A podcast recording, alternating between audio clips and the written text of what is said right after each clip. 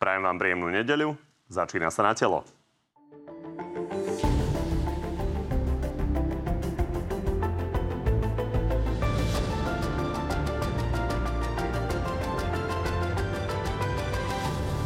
Slovenská politika čoraz viac žije napätím medzi Ukrajinou a Ruskom. Bezpečnostná rada sa pripravuje na možné scenáre.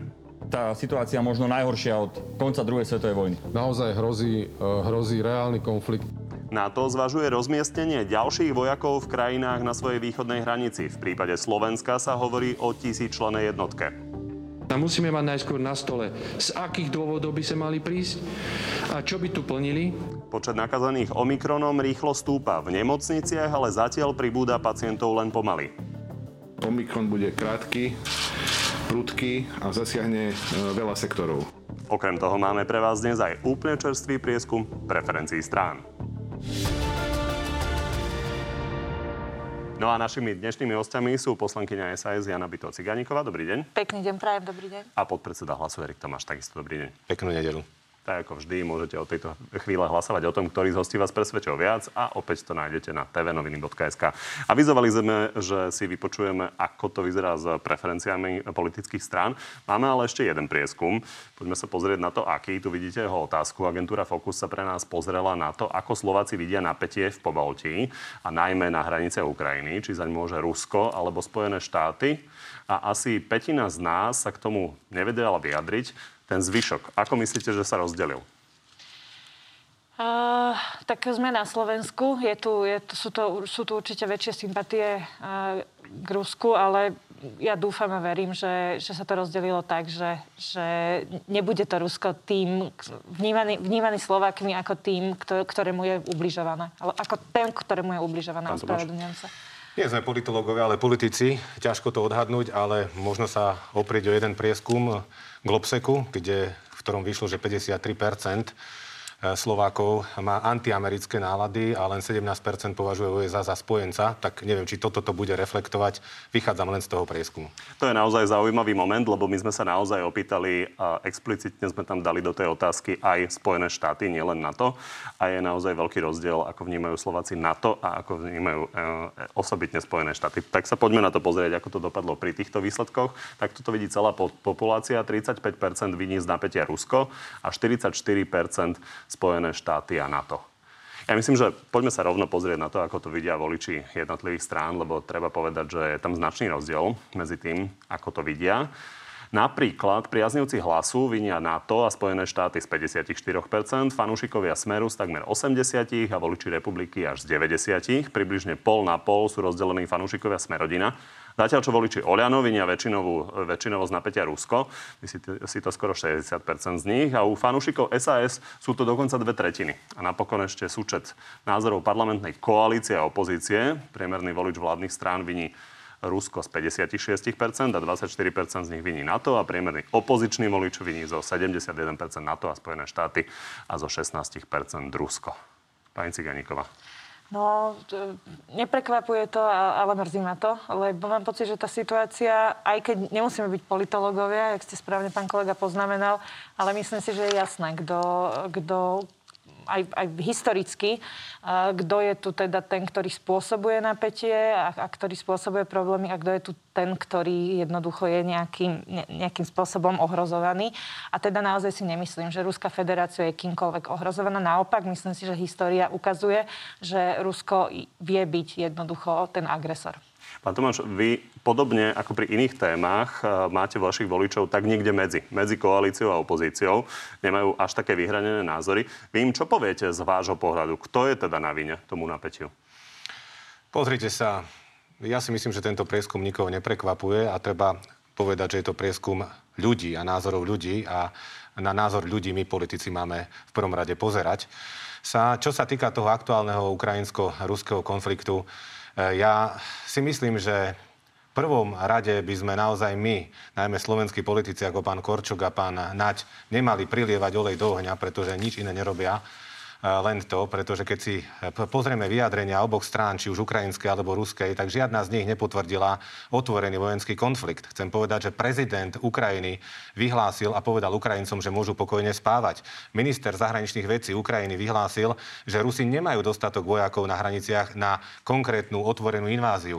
Rusi tiež hovoria, že žiadnu vojnu nechcú a my teraz pozeráme na našich ministrov, pána Korčoka a pána Naďa, ako na tlačovkách doslova strašia ľudí vyhláseniami, ako napríklad povedal pán Naď, že ruské systémy majú dosah až na územie Slovenska a podobne.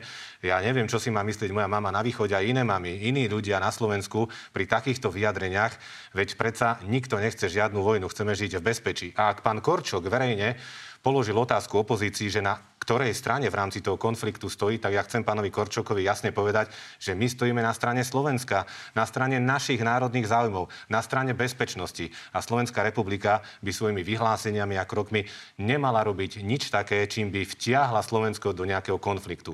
Nehovoriac o tom, že nehrozí žiadne bezprostredné ohrozenie Slovensku. Ukrajina nie je členom NATO, takže podľa toho by sme sa mali naozaj všetci správať. A ak by niečo vláda mala riešiť, E, nejaký potenciálny, ak by vznikol nejaký potenciálny konflikt, tak to je poprvé migračná kríza potenciálna a potenciálna energetická kríza. Sa Tomu by sa mali vládni predstavitelia venovať a nie strašeniu ľudí. Toto určite nie je cesta. Ja len pre kontext dodám, že Volodymyr Zelenský, ukrajinský prezident a celková ukrajinská vláda e, komunikuje, že síce nehrozí to zo dňa na deň, ale to neznamená, že Rusko nenapadne Ukrajinu a cez východ. Ale pán Tomáš má pravdu naozaj tie vyhlásenia pána Kočoka a pána Naďa znejú desivo. No, desivo znie aj to, čo hovorí opozícia. Jednoducho tá situácia je desivá a e, keď sa niekto tvári, že nám ako Slovensku, ako susedovi Ukrajiny vôbec nič nehrozí, tak ja si naozaj nemyslím, že je úplne príčetný. To je niečo ako keď uh, sa rozhodne váš sused, že vy si nemôžete robiť vo svojej domácnosti, čo chcete, vy si nemôžete k sebe domov zobrať, koho chcete, lebo keď, to tak, ke, keď si zoberete návštevu, s ktorým váš sused nesúhlasí, tak on sa cíti ohrozený a na základe toho podnikne kroky. A, a keď sa tohoto suseda zastanete, tak vy ste ten agresor. To je jednoducho, ja, ja sa to snažím povedať ľudsky, ale tá situácia podľa mňa je úplne jasná. A samozrejme, že, nám, že pokiaľ nášho suseda e, je tam nejaká hrozba, OK, ani minister Korčok, ani minister Nat nehovoria predsa, že hrozí otvorený vojenský konflikt, ale možno hrozí nie úplne otvorený. Tie uh, tréningy armády, tých 100 tisíc vojakov na hranici s, Ukrajin, s Ukrajinou, to, to jednoducho je hrozba a ruskej armády samozrejme. To jednoducho je hrozba a je úplne v poriadku adekvátne na to, na to reagovať, pretože ak bude náš sused vojensky napadnutý, tak samozrejme, že, že na to môže Slovensko doplatiť. Jednoducho to, to nie je pravda, uh, že, že, je, že je problémom, keď na to nejakým spôsobom Slovenská republika reaguje. Naopak, reagujú na to aj všetky okolité štáty a bolo by veľkou chybou tváriť sa, že sa nič nedeje. Nakoniec videli sme, ako sa to vyvinulo aj na Kryme. Takže ne, nemyslím si, viete, najprv bude Ukrajina, potom bude kto ďalší. My sme ďalší na rade. Ja si uvedomujem a plne si aj my strane hlas uvedomujeme naše záväzky v NATO. Ale ak hovoríte o príčetných politikov, eh, politikoch, pani Ciganíková, tak podľa mňa nie je príčetné to, čo robia pán Korčok a pán Naď. Čakal by som od nich naozaj skôr upokojujúce vyjadrenia a nie to, čo tvrdí pán Naď alebo pán Korčok. Že Oni doslova... to to máte takú taktiku skákať do reči?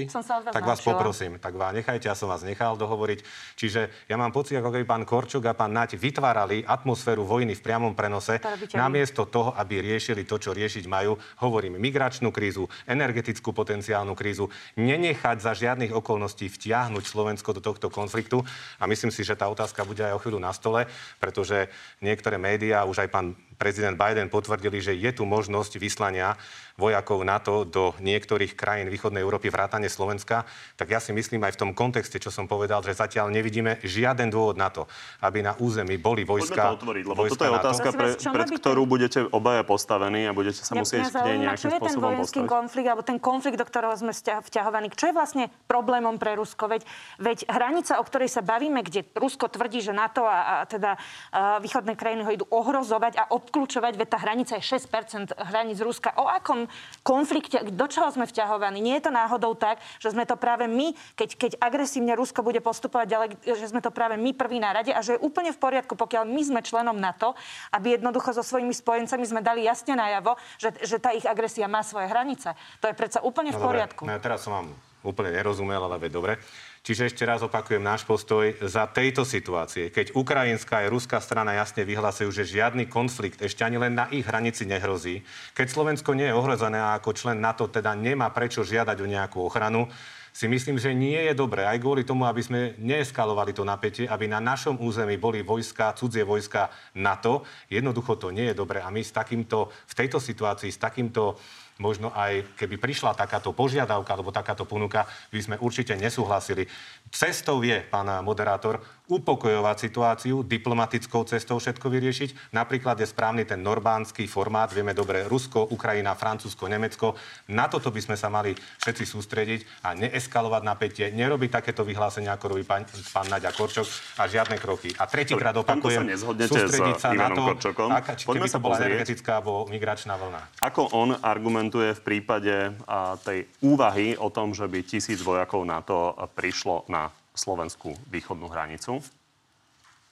Ak vidíte, čo sa deje za vašou hranicou, tak sa uvažuje aj vojensky. Čo ideme v tomto prípade urobiť? No toto má aj kontext e, toho, čo hovoríte o migrácii, prípadné migračné vlny z Ukrajiny. A, takže prečo je vlastne zlý nápad, aby spojeneckí vojaci prišli a chránili a, tú našu slovenskú hranicu. Zlý nápad je to v tom, že zatiaľ žiadny konflikt nehrozí, nie sme ohrození a prítomnosť vojakov na to na našom území by naopak mohla provokovať Rusko. A my predsa máme svoje e, možnosti a kapacity na to, aby sme tú ukrajinskú hranicu e, cha, e, chránili. Ja už by som očakával, že do toho vstupí pán Heger ako premiér, ktorý neviem, kde je zase zalezený, pardon za výraz, keď to tak e, e poviem, a nechá tu rozprávať iba pána Nadia s.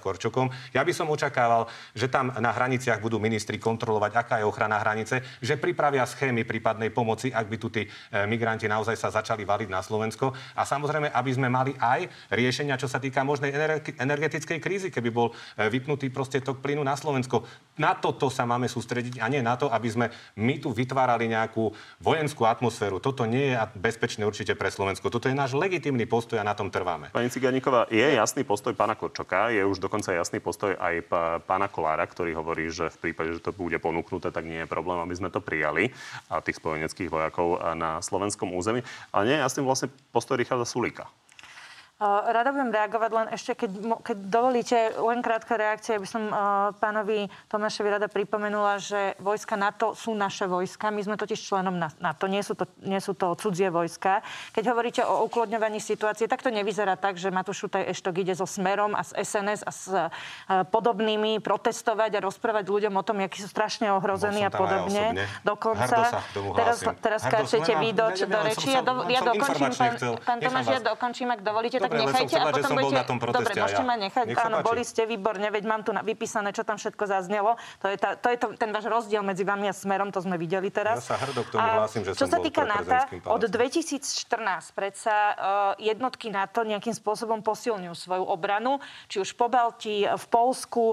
A, a to, to, to nie je teraz novinka. Čo sa týka toho, čo ste hovorili, tak aj Maďarsko, uh, Bulharsko, Rumúnsko, oni dokonca požiadali o to, aby jednotky NATO, uh, aby vojaci NATO to u nich boli, aby ako si tú zástavu pomyselnú e, zapichli aj, aj teda na ich území a to z jedného jediného dôvodu, pretože to, zbe, pretože to zvyšuje bezpečnosť tých krajín. A samozrejme na to následne dalo túto ponuku aj Slovenskej republike.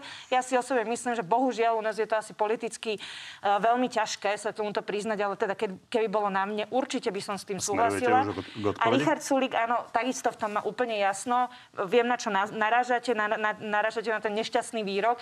A tam treba povedať nie, nie, tu narážam na to, že Richard Sulik sa ešte nevyjadril, povedal, že musíme rokovať.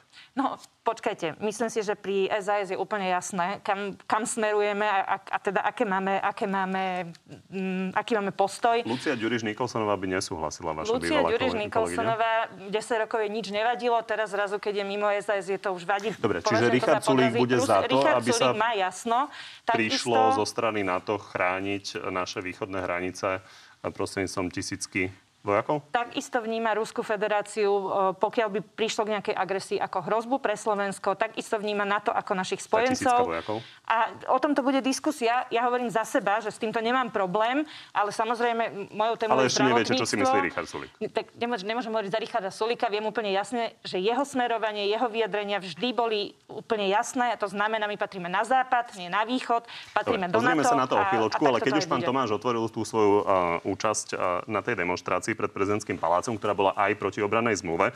Vidíme to v ilustračných záberoch. Pán Tomáš, ja sa chcel len opýtať v kontexte toho, že váš líder Peter Pellegrini vlastne bol za tú obrannú zmluvu, či nie je trochu zvláštne, že ste sa zúčastnili práve takéhoto protestu. A len si pripomeňme krátko výrok z roku 2019 vôbec nepredstavuje žiadne riziko a aby sme takto odkláňali pozornosť o zásadných tém, ktoré trápia Slovensko, už ma to pomaly prestáva baviť. No, Pán moderátor, ak zverejňujú médiá niektoré citáty, tak by ich mali zverejňovať komplexne a všetky z toho obdobia. Najprv k tej e, situácii pred prezidentským palácom. Opakujem, som hrdý, že som tam bol na tom proteste. A to kvôli tomu, že to bol protest, respektíve zhromaždenie proti obranej zmluve z USA, bol proti zdražovaniu a za predčasné voľby, ktoré táto vládna koalícia ľuďom slúbila a napokon vieme, ako to dopadlo. Jednoducho to referendum a tú ústavu nezmenia. To je prvá vec. Druhá vec. Diváci pochopili vašu výhradu, čiže v čom bol nekorektný idem, tento? Idem, idem na to, idem na výrok? to. Máme poriadok, tak tuto nech sa, páči, nech sa páči, držím vyjadrenie pána Pelegriniho, eh, predsedu vlády eh, z 24. marca 2019. Neviem, na niektorú kameru to môžem ukázať a aj parafrázovať, pretože nemám priložený text, ale ľudia to môžu vidieť. Ja to len poviem tak, že Peter Pellegrini pred rokovaním, pred jedným z rokovaním vlády povedal, že ak by takúto zmluvu predložil na vládu, tak by musela splňať niektoré podmienky. A to, by, a to malo byť podmienka, aby nebola narušená suverenita štátu, územná celistvosť, aby bola v súlade s ústavou a aby táto zmluva neumožňovala nejaké projekty alebo niečo, také, alebo niečo podobné stavať na území Slovenska. Toto je jasné vyjadrenie pána vtedajšieho predsedu vlády, pána Pelegriniho, ktorý nejakým spôsobom ani teraz nepopiera ani on, ani pán Robert Fico, že od roku 2017 sa o tej zmluve rokovalo. Ale vždy, sa, že teraz som naozaj ale vždy, vždy za podmienok. Čiže tu hovorím o tom, že my sme hovorili, že takáto zmluva by mohla byť akceptovaná len za prijatia týchto podmienok. A verzia, ktorú prijala vláda, jednoducho tieto podmienky nerešpektuje. Nehovoríme to len my. Zásadné pripomienky vznesla generálna prokuratúra, úrad jadrového dozoru, odborárske zväzy, veľká, veľká petícia, veľká petícia veľká petícia ľudí nie je toto isté, môžeme sa o tom baviť. môžeme sa o tom... Ja som pripravený, ja som pripravený. A ešte aj náš expert, ešte aj náš expert na zahraničnú politiku si dal tú námahu Peter Kmes a rozobral a porovnal napríklad našu zmluvu, túto verziu, ktorú schválila vláda s Maďarskou. Sú tam obrovské rozdiely. A preto za týchto okolností konzi, v kon, konsistencie s tým, čo hovoril Petel Pellegrini, my odmietame tú zmluvu a môžem za hlas sociálnu demokraciu povedať, že do poslednej ruky a nohy v parlamente Dobre, budeme hlasovať povedať, proti tejto vládni zmluve. politici teda odmietajú túto vašu interpretáciu, ale veľmi ma zaujal ja, váš výrok, že Peter Pellegrini bol otvorene v tom roku 2019 proti výstavbe akýchkoľvek projektov, lebo máme tu aj ďalší váš výrok, no, ja keď ste to boli v roku 2019 a práve o tom projekte za 100 miliónov dolárov rekonštrukcie Sliača a kuchyne to bolo a k tomu ste povedali toto. Ja netvrdím, že tie peniaze z USA musíme automaticky prijať. Len chcem, aby sa, sme sa na to pozreli triezvou hlavou. No. A čo je, čo je to v rozpore s tým, čo tvrdíme Hovoríte, teraz? Že pán Pellegrini bol proti nejakým projektom, však to bolo Ešte o tom projekte. raz, ja vám citujem jeho vyjadrenie. Povedal vo všeobecnosti, že ak by zmluva umožňovala výstavbu nejakých projektov, respektíve základne, veď to z, toho, e, cita, z tej citácie jasne vyplýva, tak takúto zmluvu nepríjmeme. A pán Pellegrini, ako aj ja, sme vtedy hovorili, že triezvo sa k tomu treba postaviť. A pán Pellegrini naozaj tú zmluvu napokon ani na vládu nepredložil. A naša vláda túto zmluvu neschválila. Schválila ju táto vláda a táto vláda ju schválila amatérsky, takže Pripomienkové konanie bolo počas Vianočných a, a novoročných sviatkov, aby nikto to nemohol poriadne si prečítať a je nám ľúto, že takto táto vláda rozhodla. Proste táto zmluva v tejto verzii je nepriateľná a nevýhodná pre Slovensko. Pani Ciganíková, krátka reakcia a potom ešte poďme rozobrať vašu stranu. No, mňa by zaujímalo, že, že teda aké základne vojenské, že či môžu byť základne bez vojakov, pretože tá zmluva jasne hovorí, že sa sem nič nebude dovážať a nikto sem nepríde bez súhlasu. Nijako, nijako ne, nebere kompetencie vláde ani parlamentu, takže naozaj je to nepravda.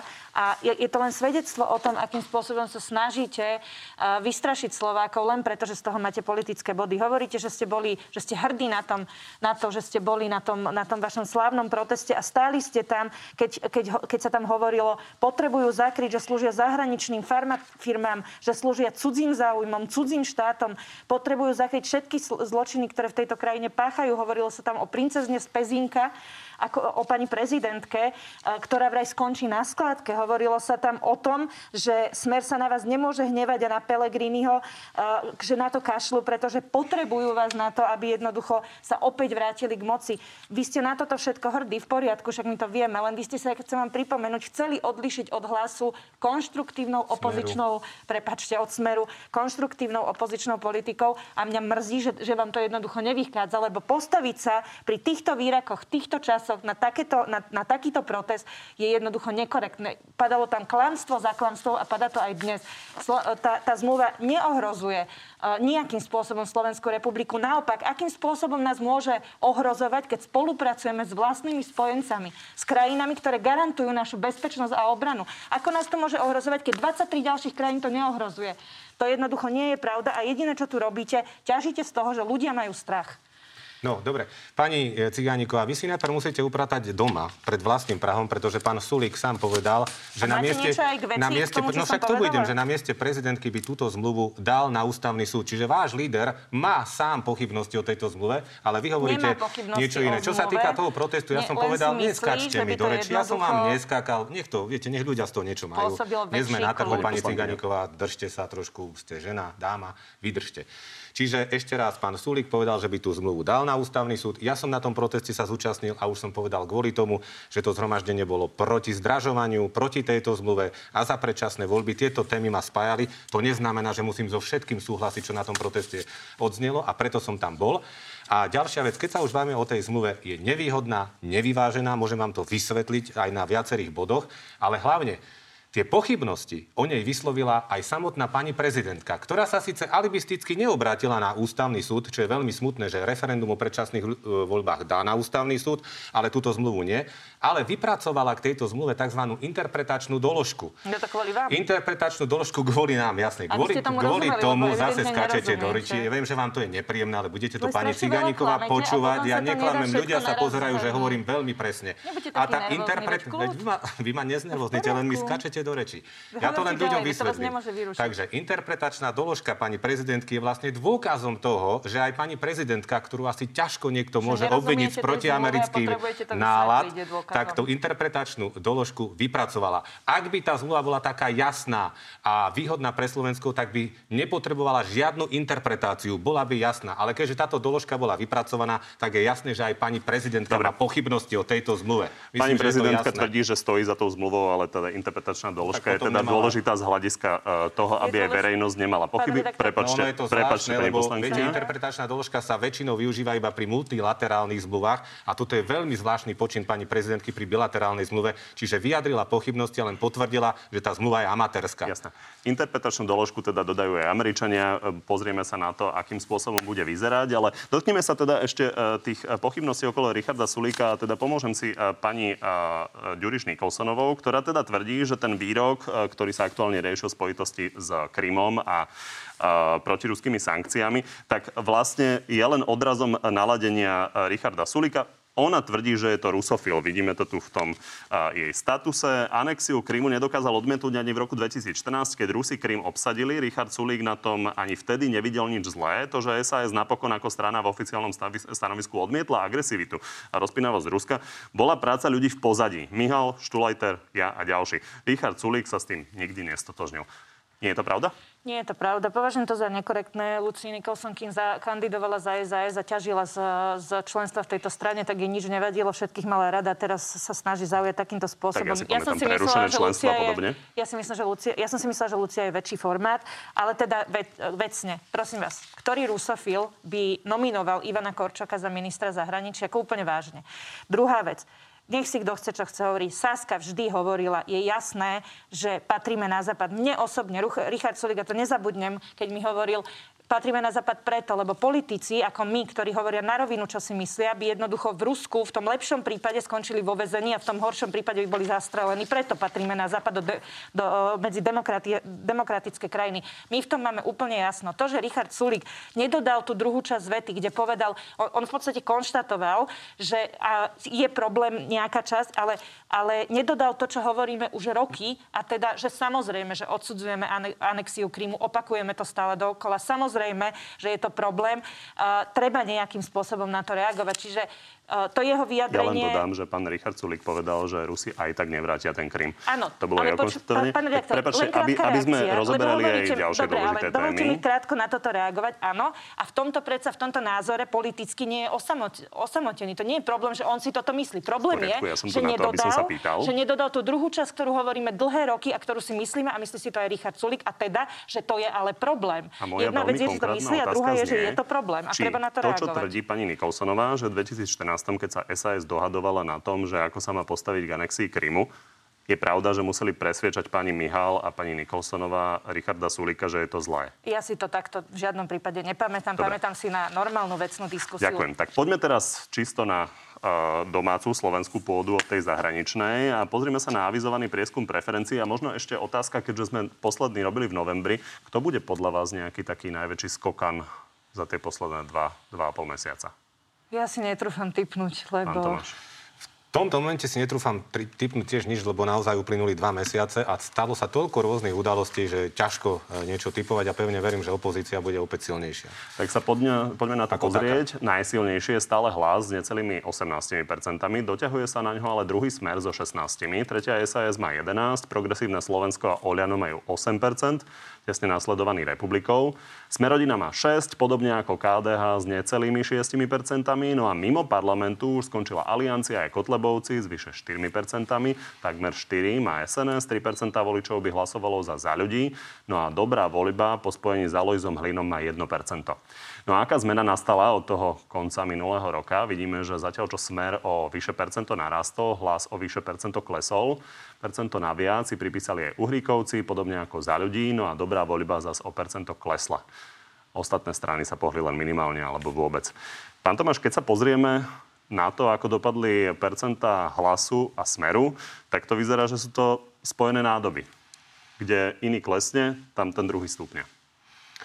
No ja som v prvom rade samozrejme rád, že tá opozícia postupne naberá na sile už e, vlastne niekoľko mesiacov a vlastne od začiatku pôsobenia tejto vlády, čo len súvisí s tým, že tejto vláde už nedôveruje viac ako 80 e, ľudí.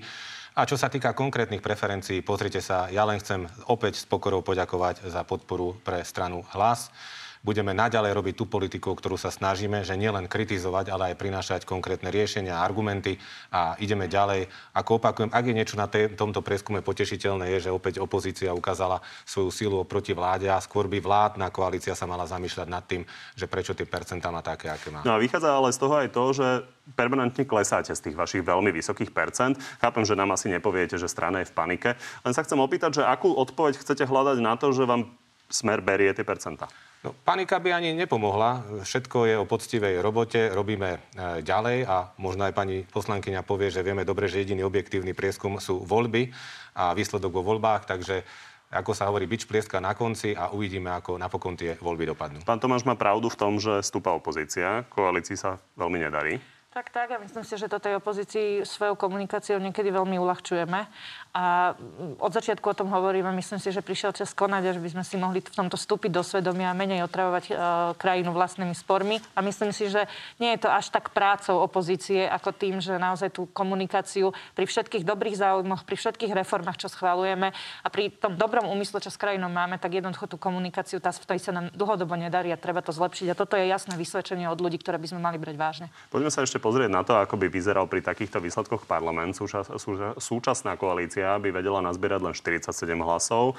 A napríklad, ak by sa rozhodol spojiť Smer s hlasom a Smerodina, tak by im to na vládu nestačilo, lebo by mali len 74 kresiel. Keby na miesto Smerodina prišla republika, tak by to na tesnú vládu už bolo tých poslancov by bolo 77. No a ak by sa hlas vydal inou cestou a išiel by do vlády z PS, SAS a KDH, bolo by to dokopy 80 hlasov. Pani Ciganíková, na vás otázka, keby bola takáto situácia, koho si vyberiete? To sa vždy snažíte na toto pýtať. Vy viete, že my máme na úrovni kongresu vylúčenú zo spolupráce stranu Smer a SNS. A Toto je, veľmi dobre viem. Toto je úplne jasne vylúčené, všetko ostatné je otvorené, ale teda keď chcete z tohoto zistiť, či sme schopní ochotní spolupracovať aj s hlasom, čo je pochopiteľné, že, že je na to verejnosť zvedavá, tak na to je tá odpoveď naozaj taká, že aj ja osobne hovorím za seba, že ja som dúfala, že sa budú od toho smeru jednoducho viacej odlišovať, ale zatiaľ to nevidíme. Pri tomto správaní, pri takomto konaní, uh, to, to je proste smer dvojka stále. Teraz na tých protestoch to bolo úplne jasné. Ja si to neviem predstaviť tejto situácii. A ešte, ak dovolíte, jedno veto len dodám. Ale aby sme to pochopili, čiže radšej by ste ich nechali ísť e, do vlády so Uvidíme. Smerom a republikou napríklad, keby sa tak Uvidíme, rozhodli. Ako, tak toto som práve chcela dodať. Uvidíme, ako dopadnú voľby. Ja chcem povedať, že ma veľmi teší, že, že podľa prieskumov je mimo parlamentu, sú, sú Kotlebovci mimo parlamentu napríklad, ale je tam republika, ktorá je ešte horšia. Ale tu zase spolieham na to, čo hlas vyhlásil uh, o tom, že nebude spolupracovať uh, s extrémistami, teda aj s republikou, aj, aj z LSNS. Čiže naozaj je to tak, voľby ukážu tie možnosti a, a uvidíme, ako to celé dopadne. V tomto momente ja si tú spoluprácu neviem predstaviť práve preto, že hlas naozaj sa od toho smeru bohužiaľ a mrzí ma to veľmi neodlišuje poslednú dobu.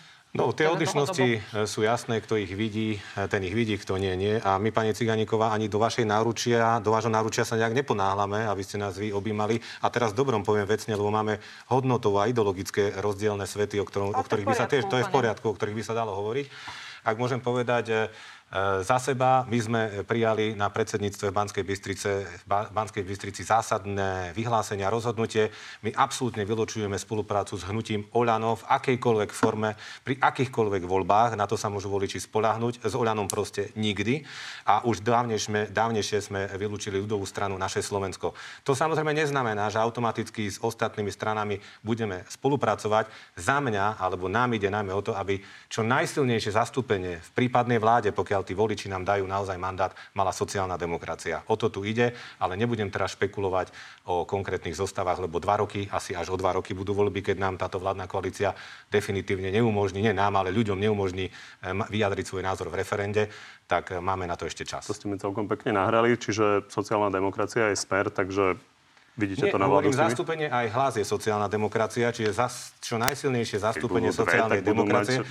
Hovorím, nechcem špekulovať. Vylúčili sme zo spolupráce len dve strany, len SNS a Oľano a nemá zmysel teraz takto da, e, ďaleko pred voľbami špekulovať o koalíciách. Pevne verím, že tu ale už nebude táto vládna zostava. Poďme na pandémiu. Pán Tomáš, vy ste sa aj venovali aj na vašom Facebooku. Tu vidíme ten status. Vláda nutí ľudí do tretej dávky v čase, keď Európska lieková agentúra vyhlásila, že časté očkovanie spôsobuje oslabenie imunity. Režim OP Plus je ďalší nezmyselný nástroj. Ale dali ste iné vyhlásenie, ako hovoríte. Vidíte, tak viac ste sa tomu venovali. No dobre, veď dá sa k tomu hovoriť. Ale je to tiež aj o tretej a štvrtej dávke. To riešite tiež? Bola to reakcia na ten režim OP+, ktorý bol vtedy e, zavedený a ja som ten režim OP+, vnímal ako len nutenie do tretej dávky a to hovorím ako človek, ktorý je zaočkovaný dvomi dávkami. A bolo to presne v tom čase, keď Európska lieková agentúra povedala, že časté očkovanie znižuje imunitu organizmu, takže na to bola tá reakcia, ak sa Aby sme sa posunuli v tej debate, tak tieto slova ale nepopierate. Ktoré som Ne, no, prečítal. samozrejme nepopieram, len ich interpretujem. Pani Ciganíková, ako to vidíte? Za štúdie je úplne jasné a, a do, vedecky dokázateľné, že tretia dá- dávka, tzv. booster, práve že veľmi pomáha pri Omikrone. Tá prvá, prvá, druhá dávka nie sú až tak efektívne, ako tretia dávka. Pán Tomáš a Hlas veľmi často hovoria o tom, že nechcú deliť ľudí, že jednoducho rovnaké pravidla, ale to je inými slovami znamená, to OP plus umožnilo otvoriť v, takýchto, v takejto situácii epidemiologickej, otvoriť kultúru, šport, obchody. Áno, je to pre obmedzený počet ľudí, pre tých, ktorí jednoducho je podľa štúdií jasné, že neskončia v nemocnici, lebo o to ide, nie o to, či to pre, prenesú niekoho iného, ale o to, že ak COVID dostanú, tak ak majú tri dávky, tak jednoducho je pravdepodobné menej, že skončia v nemocnici oveľa menej. No tak, uh, tak je, to, je to predsa len viac slobody. Je to otvorenie uh, väčšieho množstva prevádzok, obchodov, akcií a vy teda inými slovami hovoríte, že vy by ste teda v takejto situácii urobili čo? Všetkých rovnako zavreli, alebo pokiaľ máme kolabujúce nemocnice, tak by ste to ignorovali a nechali všetko otvorené. Poviem. Lebo my hovoríme Odpoviem. to, že sa snažíme od začiatku nájsť nejakú tú váhu medzi čo najväčšou možnou slobodou a zároveň, aby sme ne, neohrozili ten zdravotný systém, ktorý slúži všetkým. Takže nemyslím si, že v čase, keď sú štúdie, ktoré dokazujú, že booster alebo tretia dávka po 24 hodinách okamžite zvyšuje, veľmi radikálne, rapidne zvyšuje obrany schopnosť uh, toho organizmu proti tomu, aby ten človek skončil hospitalizovaný, tak jednoducho nemyslím si, že, že to bol zlý krok, že, že to nie je v poriadku. Naopak, pokiaľ je takáto situácia v zdravotníctve, je to v poriadku, ale áno, ak sa uvoľnia nemocnice, tak bude diskusia o inom. Teraz ja, hej? Poďte. Vidíte, neskočil som vám do reči, ani nebolo treba. OTP režim, to je to, čo my presadzujeme a preto aj hovoríme, že nechceme deliť ľudí na dve kategórie, očkovaných, nezaočkovaných a opakujem druhýkrát, hovorím to ako zaočkovaný človek a vždy nikdy nebudem a nedovolím si tvrdiť o tých ľudí, že sú nezodpovední alebo že sú ľudia druhej kategórie alebo niečo podobné.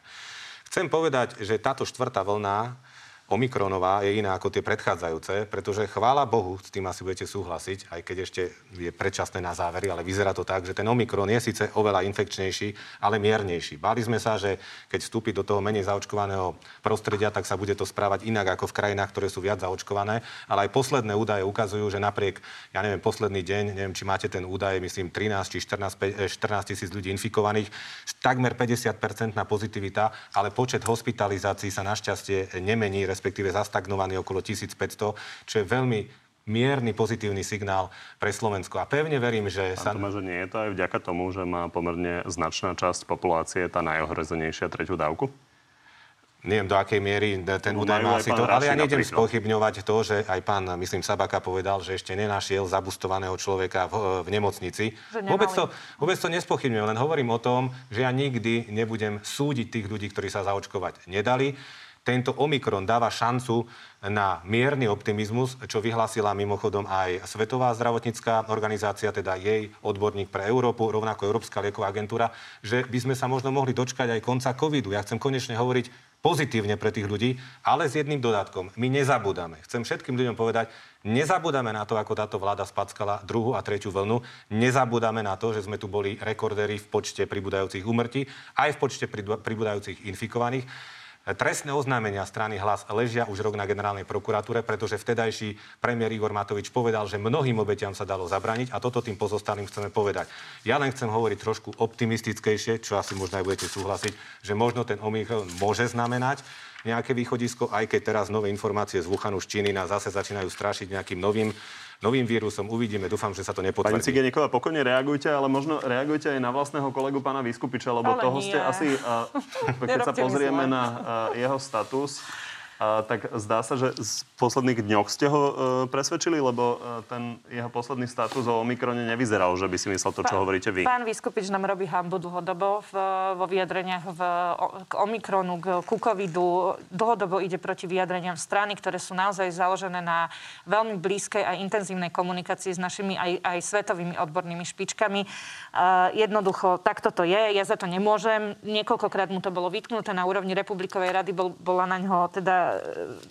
bolo na ňo apelované, aby sa nevyjadroval k témoch, o ktorých evidentne nemá poňatia. Bohužiaľ, takto to je. Nemá to ale nič spoločné s, e, s tým, čo si myslí a za čo bojuje SAS. Ja chcem pripomenúť, že práve SAS bola tá, ktorá uh, zaviedla region, regi, regionálny semafor. My sme zastavili celoplošné testovanie, keď teda to bolo potrebné.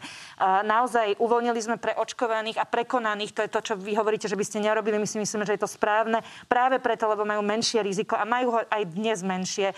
A takisto sme boli prví, ktorí prišli s finančnou motiváciou pre zdravotníkov, ktorí sa nielen starajú, ale aj očkujú a napríklad aj pre, pre záchranárov. Oslobodili sme deti od testovania vo veku od, 12, od, od 2 do 12 rokov. Pre ďalších sme otvorili šport, kultúru. Toto myslím, ja môžem že do nekonečná... Poznajú, ale možno otázka, keby mali pocit, že máte názory pre 80% vašich voličov a potom na zbieranie ľudí, ktorí majú trošku proruskejšie názory, máte Richarda Sulíka a na zbieranie antivaxerov máte pána Vyskupiča, tak by sa milili?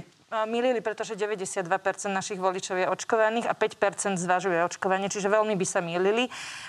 Čo chcem povedať k tomuto, aj, aj pán Tomáš hovorí, že on vlastne nespochybňuje, za čo ďakujem, to, že v nemocniciach, že teda odborníci hovoria, aj vidie to v tých nemocniciach, že tam končia práve tí, ktorí nie sú očkovaní Ale vy to, čiasto, áno, ale vy to čiastočne spochybňujete tým, keď hovoríte, že my sme za režim OTP. Viem, že to nemyslíte zle v tomto, ale keď poviete, že režim OTP to znamená očkovaný, testovaný, prekonaný. Testovaný je neočkovaný a problém je, ten, ten neočkovaný, ak sa stretne s kýmkoľvek, kto COVID má a dostane to, tak skončí v nemocnici. A v čase, keď máme preplnené nemocnice, keď sa ľudia nedostávajú k operáciám, je jednoducho nezodpovedné volať po takomto systéme aj tam, kde sú napríklad nejaké hromadné podujatie, kde je to rizikové.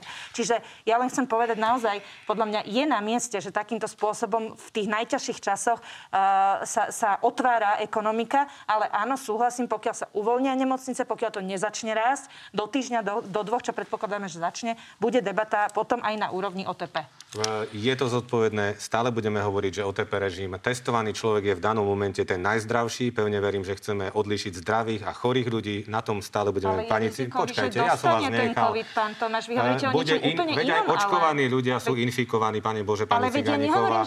Neskačte mi do reči. Ja som vás pekne nechal. Už, už, už dokončíme v kľude. Kultúrne dokončíme tú reláciu. Ešte raz, nechajte ma teraz hovoriť. Že oni sú v najväčšom riziku, tí testovaní. Môžem už? OTP, OTP, OTP režim presadzujeme, to je medicínske hľadisko. Chcem ešte ale jeden dôležitý moment pri vlne Omikronu povedať že tu treba už sa pozerať pragmaticky, pretože tu viac už prevažuje to pragmatické hľadisko v zmysle toho, aby nám neskolaboval štát, aby neskolabovala zdravotná starostlivosť. A preto v tomto štúdiu pán Raši, môj kolega, vyzval vládu na to, aby sa skrátila izolácia a karanténa. A my sme radi a oceňujeme, že vláda skrátila karanténu, aby tu proste neklakli všelijaké služby vrátane zdravotnej starostlivosti. A to, čo tá vláda naša ešte nerieši, to mi dovolte povedať, to ma mrzí a okolité štáty to riešia, je ekonomická zlá sociálna situácia. Pozrite sa, Polsko znížilo DPH na potraviny, na základné potraviny na nulu, na pol roka, na plyn na 8%, elektrinu 5%, pohonné hmoty 8%. Maďari zastrupovali základné potraviny na úroveň z oktobra minulého roka. Rakúšania pri zdražovaní e, energii idú tak, že idú dávať 1,7 miliardovú dotáciu pre domácnosti. 300 eur pre e, tie slabšie domácnosti a 150 pre takmer všetky. Čo robí naša vláda? Čo robí pán Sulík? Čo robia všetci, ktorí e, majú to v kompetencii? Pán Sulík sa s pánom Matovičom iba háda, či mu na to dá alebo nedá peniaze.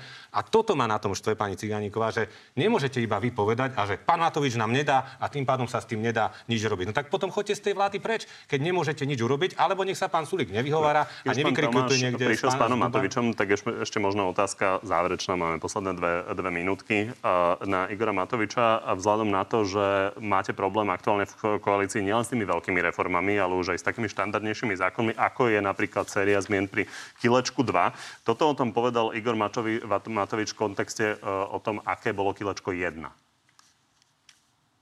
Minulé cez MPK to prešlo a prešlo to v takomto stave. Že nakoniec e, kvôli kilečku bola 15 miliónov eur škoda pre verejný rozpočet.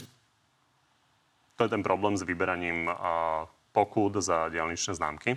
Áno, no tak bohužiaľ... To má bolo... Igor Matovič pravdu, to nemá asi úplne pravdu, nemá úplne pravdu v tom, prečo to vzniklo. Vzniklo to, ale ne, nevzniklo to kvôli Kilečku, pretože Kilečko urobilo to, že 95% pokút sa vyberá v podstate v tom, v tom, v tom akoby prvom kole a až to odvolanie sa nestihlo. A to je len 5% pokút, ale bohužiaľ policia z nejakých záhadných dôvodov zastavila 100% pokút, pritom 95% mohla vy, vyberať. To naozaj nie je vina Richarda Sulika a nie je to od neho fér.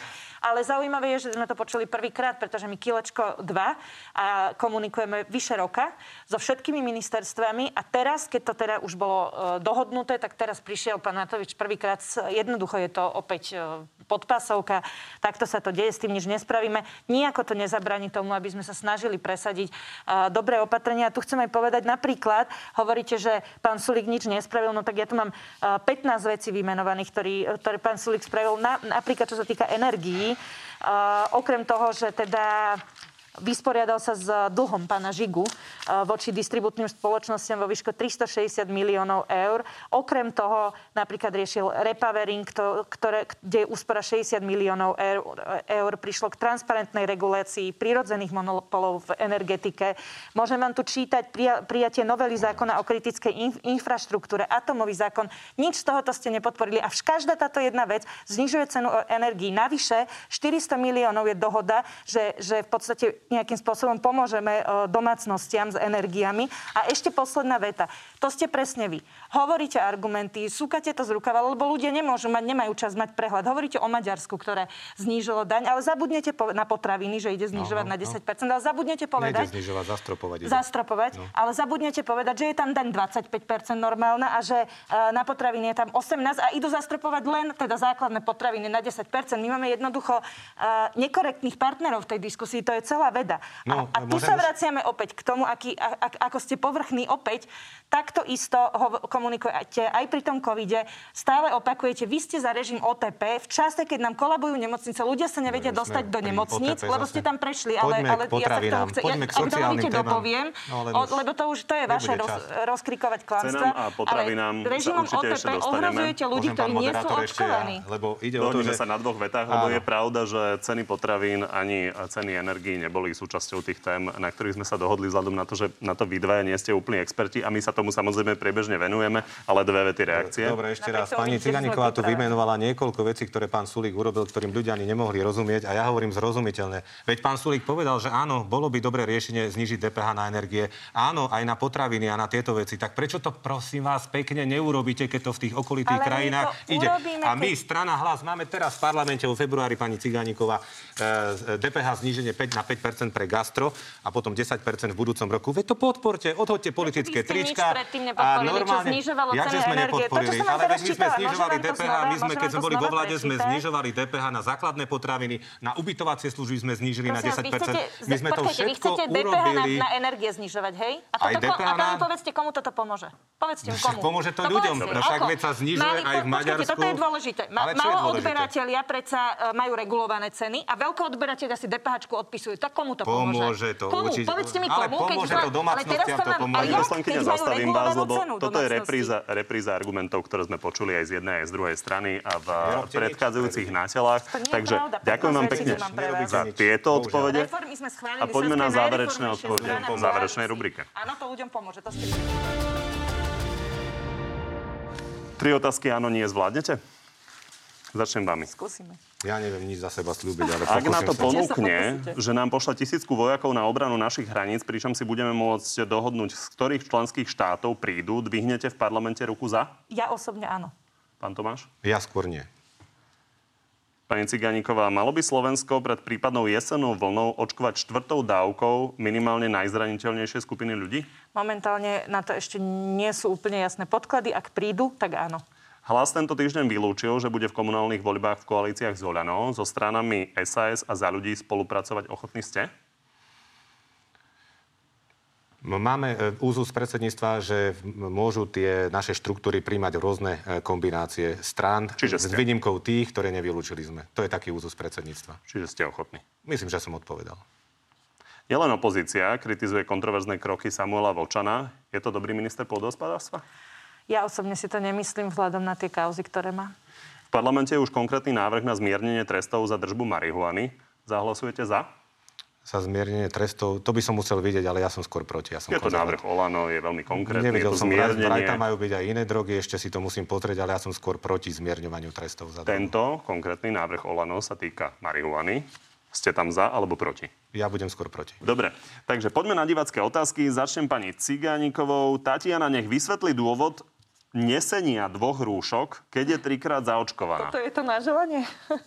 No, hovorili ste mi pred reláciou, že chcete vysvetľovať, že prečo, tak ja som túto otázku vybral už pred troma hodinami, takže nie je to celkom na želanie, ale hodí sa to k tomu. Áno, hodí. No, z- dôvod je čisto estetický. Mne sa nepáči, ako respirátor vyzerá, preto ho prekrývam väčšinou rúškom, ktorý ladí so zvyškom oblečenia, takže estetický dôvod. A to je asi dôvod aj pána Grölinga, lebo on to, To- má tiež tak. To netuším, ale On je má to moderné možné. školstvo a potom respirátor. Áno, je to možné, pretože Braňo Gre- Greling je tiež teda veľmi uh, esteticky cítiaci človek. Ja, mne sa môj respirátor celkom páči a preto ho nosím tak, ako ho nosím. Ak to Marcel. Marcel na Erika, na Erika Tomáša, máte aj vlastné názory, alebo rozhodujete sa len na základe prieskumov? No tak ja neviem, už chodím do diskusí toľké roky, tak myslím si, že je jasné, že hovorím svoje názory, vlastné názory. Politika sa samozrejme riadi prieskumami, ale tu každá politická strana, ale ja som v tomto naozaj e, svoj. My sa Jednoducho som svoj, som svoj. Naozaj sa neriadime Tak prieskumami.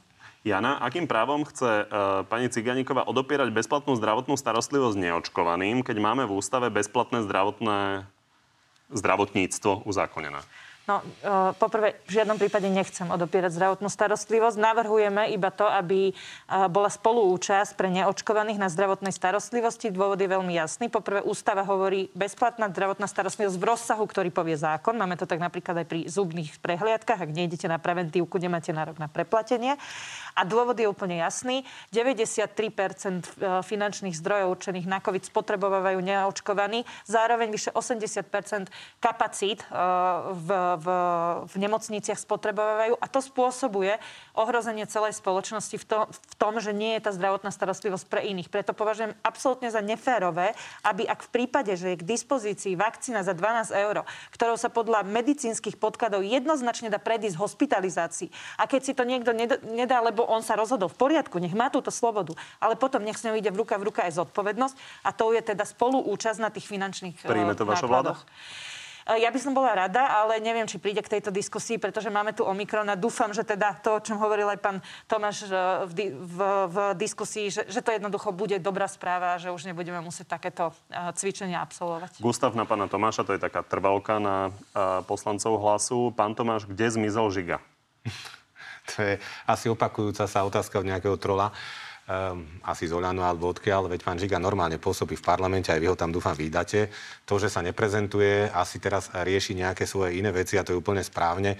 A ja neviem, čo to je za otázku. V parlamente sedí hneď vedľa mňa, vydám ho, pracuje, hlasuje, takže no nikam, neviem, nez, nikam za, nezmizol teda. Ja len chcem pripomenúť, že za, mili, za minulý rok žiadne, žiadny návrh zákona, ani pozmeňovák, ani otázka, ani, ani vystúpenie v rozprave, že no, nula, nič, poslancov je koľko? My sme dvaja no, aktívni poslanci, my sme, vy a ja, ja teda, ale máme podľa otázka mňa... bola na pána no, Žigu, dobre, tak ja len chcem poznamenať, že, že, že chápem, že sa pýtajú, lebo ho není vidieť. viete, že väčšina, alebo drvia väčšina, drvíva, no tak minimálne polovica poslancov, ak nie viac, nie je moc aktívnych ani Určite zákone. nie v klube SAS, tak, to, to viete. Radšej by som to nevzťahoval, takže by som to nekorektne nevzťahoval na pána Žigu. Pani Ciganíková, ja otázka bola na pána Žigu, preto odpovedal. Kedy konečne bude predsedničkou SAS?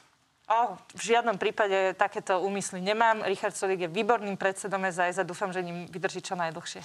A ešte Lukáš k tomu doplňujúce, že čo dosiahla za dva roky okrem sabotovania interrupčného zákona?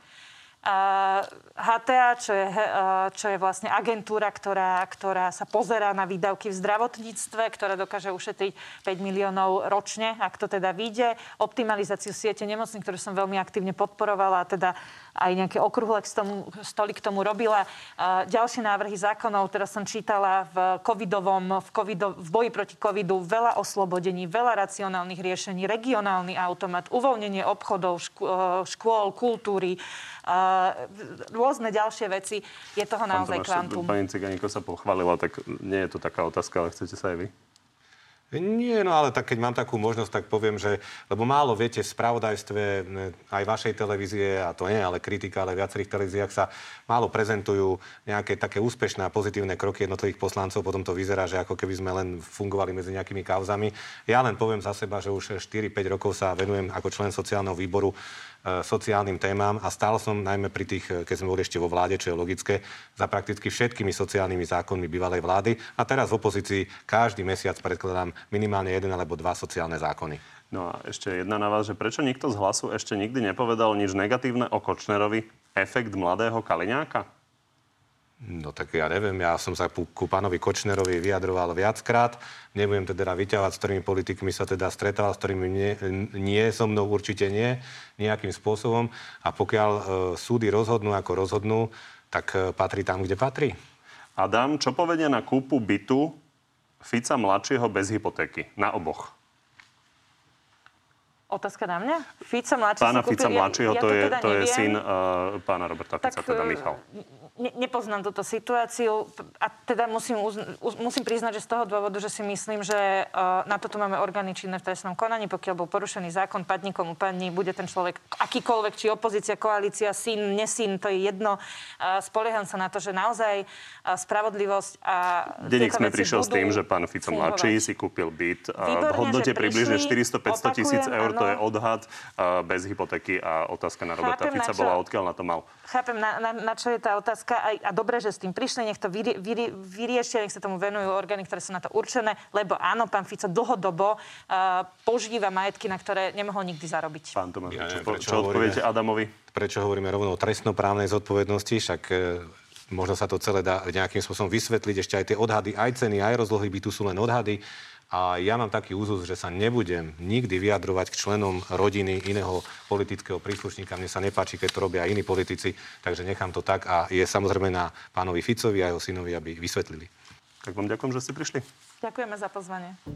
Z dnešného Na telo je to všetko. Pri ďalšom sa vidíme opäť v nedelu, no a v útorok popoludní máme pre vás v pravidelnom čase na TV novinách Na telo plus, tentoraz s lekármi Petrom Sabakom a Elenou Prokopovou. Príjemný zvyšok nedele.